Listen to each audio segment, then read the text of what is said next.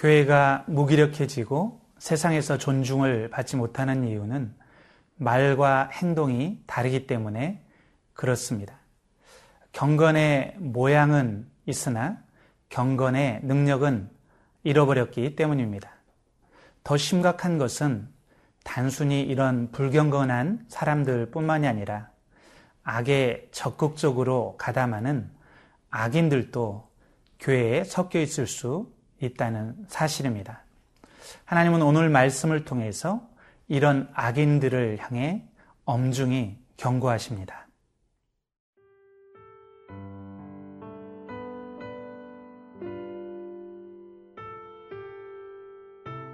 시편 50편 16절에서 23절 말씀입니다.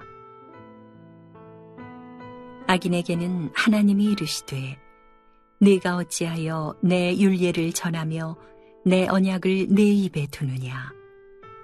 네가 교훈을 미워하고 내 말을 내 뒤로 던지며 도둑을 본즉 그와 연합하고 가늠하는 자들과 동료가 되며 내 입을 악에게 내어주고 내 혀로 거짓을 꾸미며 앉아서 내 형제를 공박하며 내 어머니의 아들을 비방하는도다. 네가 이 일을 행하여도 내가 잠잠하였더니 네가 나를 너와 같은 줄로 생각하였도다.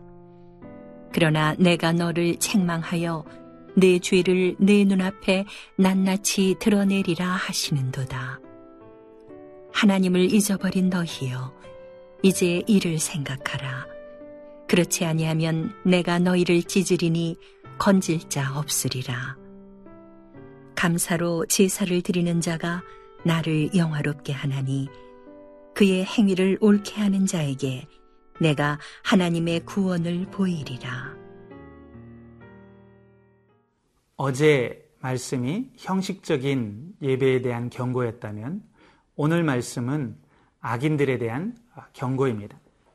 그런데 오늘 말씀에 나오는 악인들은 하나님의 율법을 전혀 모르는 사람들이 아닙니다. 하나님의 율례와 언약을 알고 있는 교회 안에 있는 사람들입니다. 1절과 2절 말씀입니다. 악인에게는 하나님이 이르시되 내가 어찌하여 내 율례를 전하며 내 언약을 내 입에 두느냐. 내가 교훈을 미워하고 내 말을 내 뒤로 던지며. 성도 중에도 진정한 회심과 은혜를 경험하지 못한 사람들이 있을 수 있습니다. 교회에는 나오는데 삶의 변화는 전혀 없는 것입니다. 안타깝지만 이런 사람들은 우리가 참된 회개와 변화를 경험할 때까지 기다려줄 수 있습니다. 그러나 교회 안에 겉은 신자라고 하지만 속으로는 하나님의 교훈을 미워하고 무시하며 적극적으로 악을 행하는 사람들이 있을 수 있다는 사실은 우리를 서글프게 합니다. 이들은 이미 양심이 굳어졌기 때문에 스스럼 없이 악을 행할 수 있는 사람들입니다. 18절에서 20절 말씀입니다. 도둑을 본즉 그와 연합하고 가늠하는 자들과 동료가 되며 내 입을 악에게 내어주고 내 혀로 거짓을 꾸미며 앉아서 내 형제를 공박하며 내 어머니의 아들을 비방하는도다. 악인의 특징은 더 이상 하나님을 두려워하지 않는다는 것입니다. 양심이 무감각해져서 하나님의 말씀을 들어도 고리타분하고 귀찮게 여길 뿐 회개의 감정이 일어나지 않습니다. 그러나 사람들에게 인정받고 칭찬받는 일에는 관심이 많습니다. 그래서 속으로는 하나님의 말씀을 싫어하면서도 율법을 지키지 않으면서도 다른 사람들을 하나님의 말씀으로 가르치려 합니다. 하나님이 이런 위선적인 사람들을 곧바로 심판하시지는 않습니다. 거짓말하고 속이고 간음을 행한다고 하늘에서 곧바로 불이 내려오지는 않습니다. 그래서 악인들은 하나님의 심판은 없다고 생각하고 갈수록 방자하게 행하게 되는 것입니다. 그러나 하나님은 이런 사람들을 향해서 뭐라고 말씀하십니까? 21절 말씀입니다. 내가 이 일을 행하여도 내가 잠잠하였더니 내가 나를 너와 같은 줄로 생각하였도다. 그러나 내가 너를 책망하여 내 죄를 내 눈앞에 낱낱이 드러내리라 하시는도라. 하나님께서 그들에게 잠잠하였던 것은 그들이 회개할 그런 시간과 기회를 주시기 위해서였습니다. 그러나 하나님은 언제까지나 침묵하시지 않으시겠다고 말합니다. 결국 하나님이 온 세상의 모든 사람 앞에 그들의 죄를 낱낱이 드러내고 책망하실 날이 이를 것이라는 것입니다.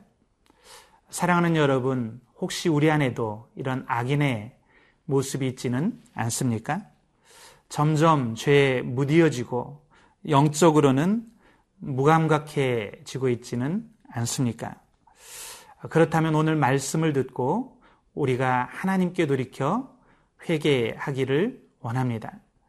돌이켜야, 하나님께로 돌이켜야 살아날 수 있습니다.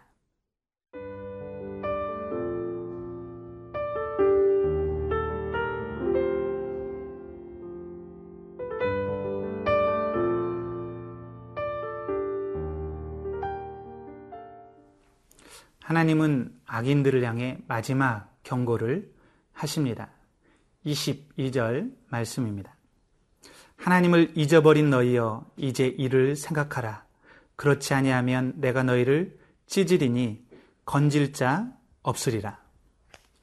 죄는 반드시 심판을 가져옵니다. 교회의 마당을 밟고 예배에 참석한다고 해서 그 죄가 가리워지거나 없어지는 것은 아닙니다. 악인들이 회개치 않으면 하나님은 결국 그들을 찢으실 것이라고 말합니다. 심판하신다는 이야기입니다. 그때는 아무도 그들을 도와줄 수 없고 건져줄 수 없습니다.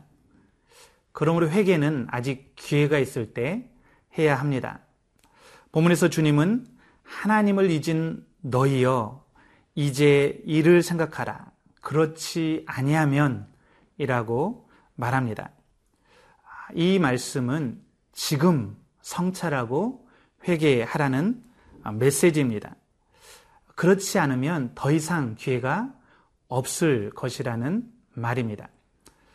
사도 바울은 보라 지금은 은혜 받을 만한 때요 지금은 구원의 때로다 라고 말하였습니다.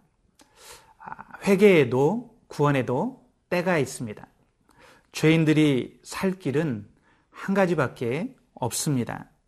바로 지금 회개하고 예수님의 십자가 앞으로 나오는 것입니다.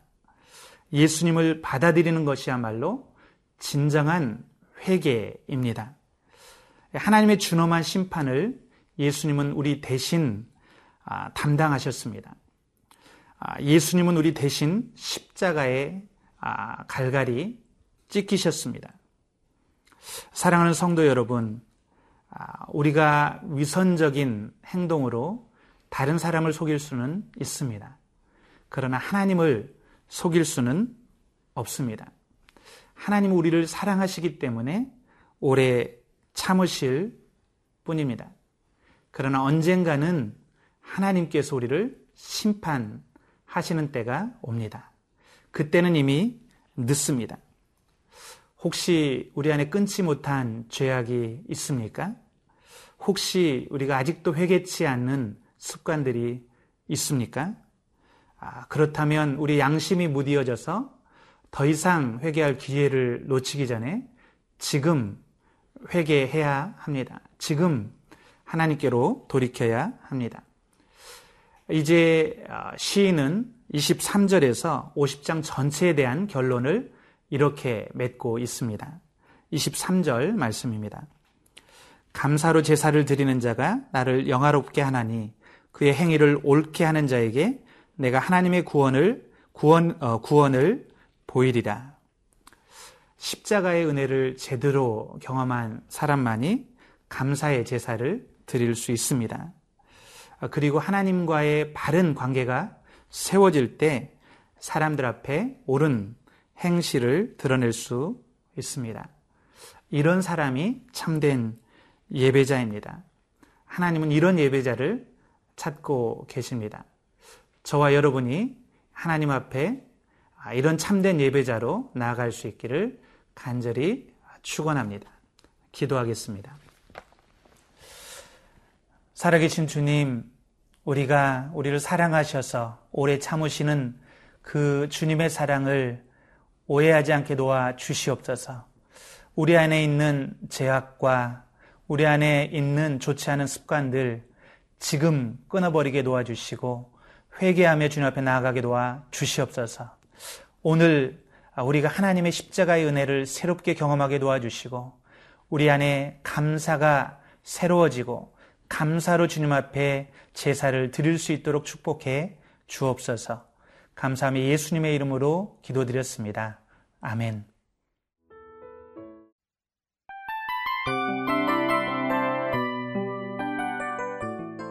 이 프로그램은 청취자 여러분의 소중한 후원으로 제작됩니다.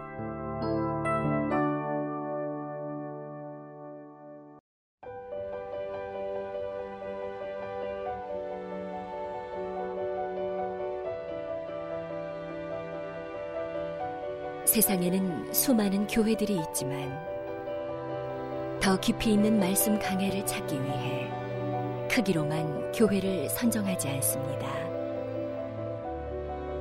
보다 좋은 영적 콘텐츠를 더 많이 나누기 위해 방송비를 받지 않습니다. 1년 365일 복음만 전하고 싶어서 우리는 광고를 하지 않습니다. 온누리의 복음을 땅끝까지 CGN TV와 함께 땅끝 선교사가 되어주세요.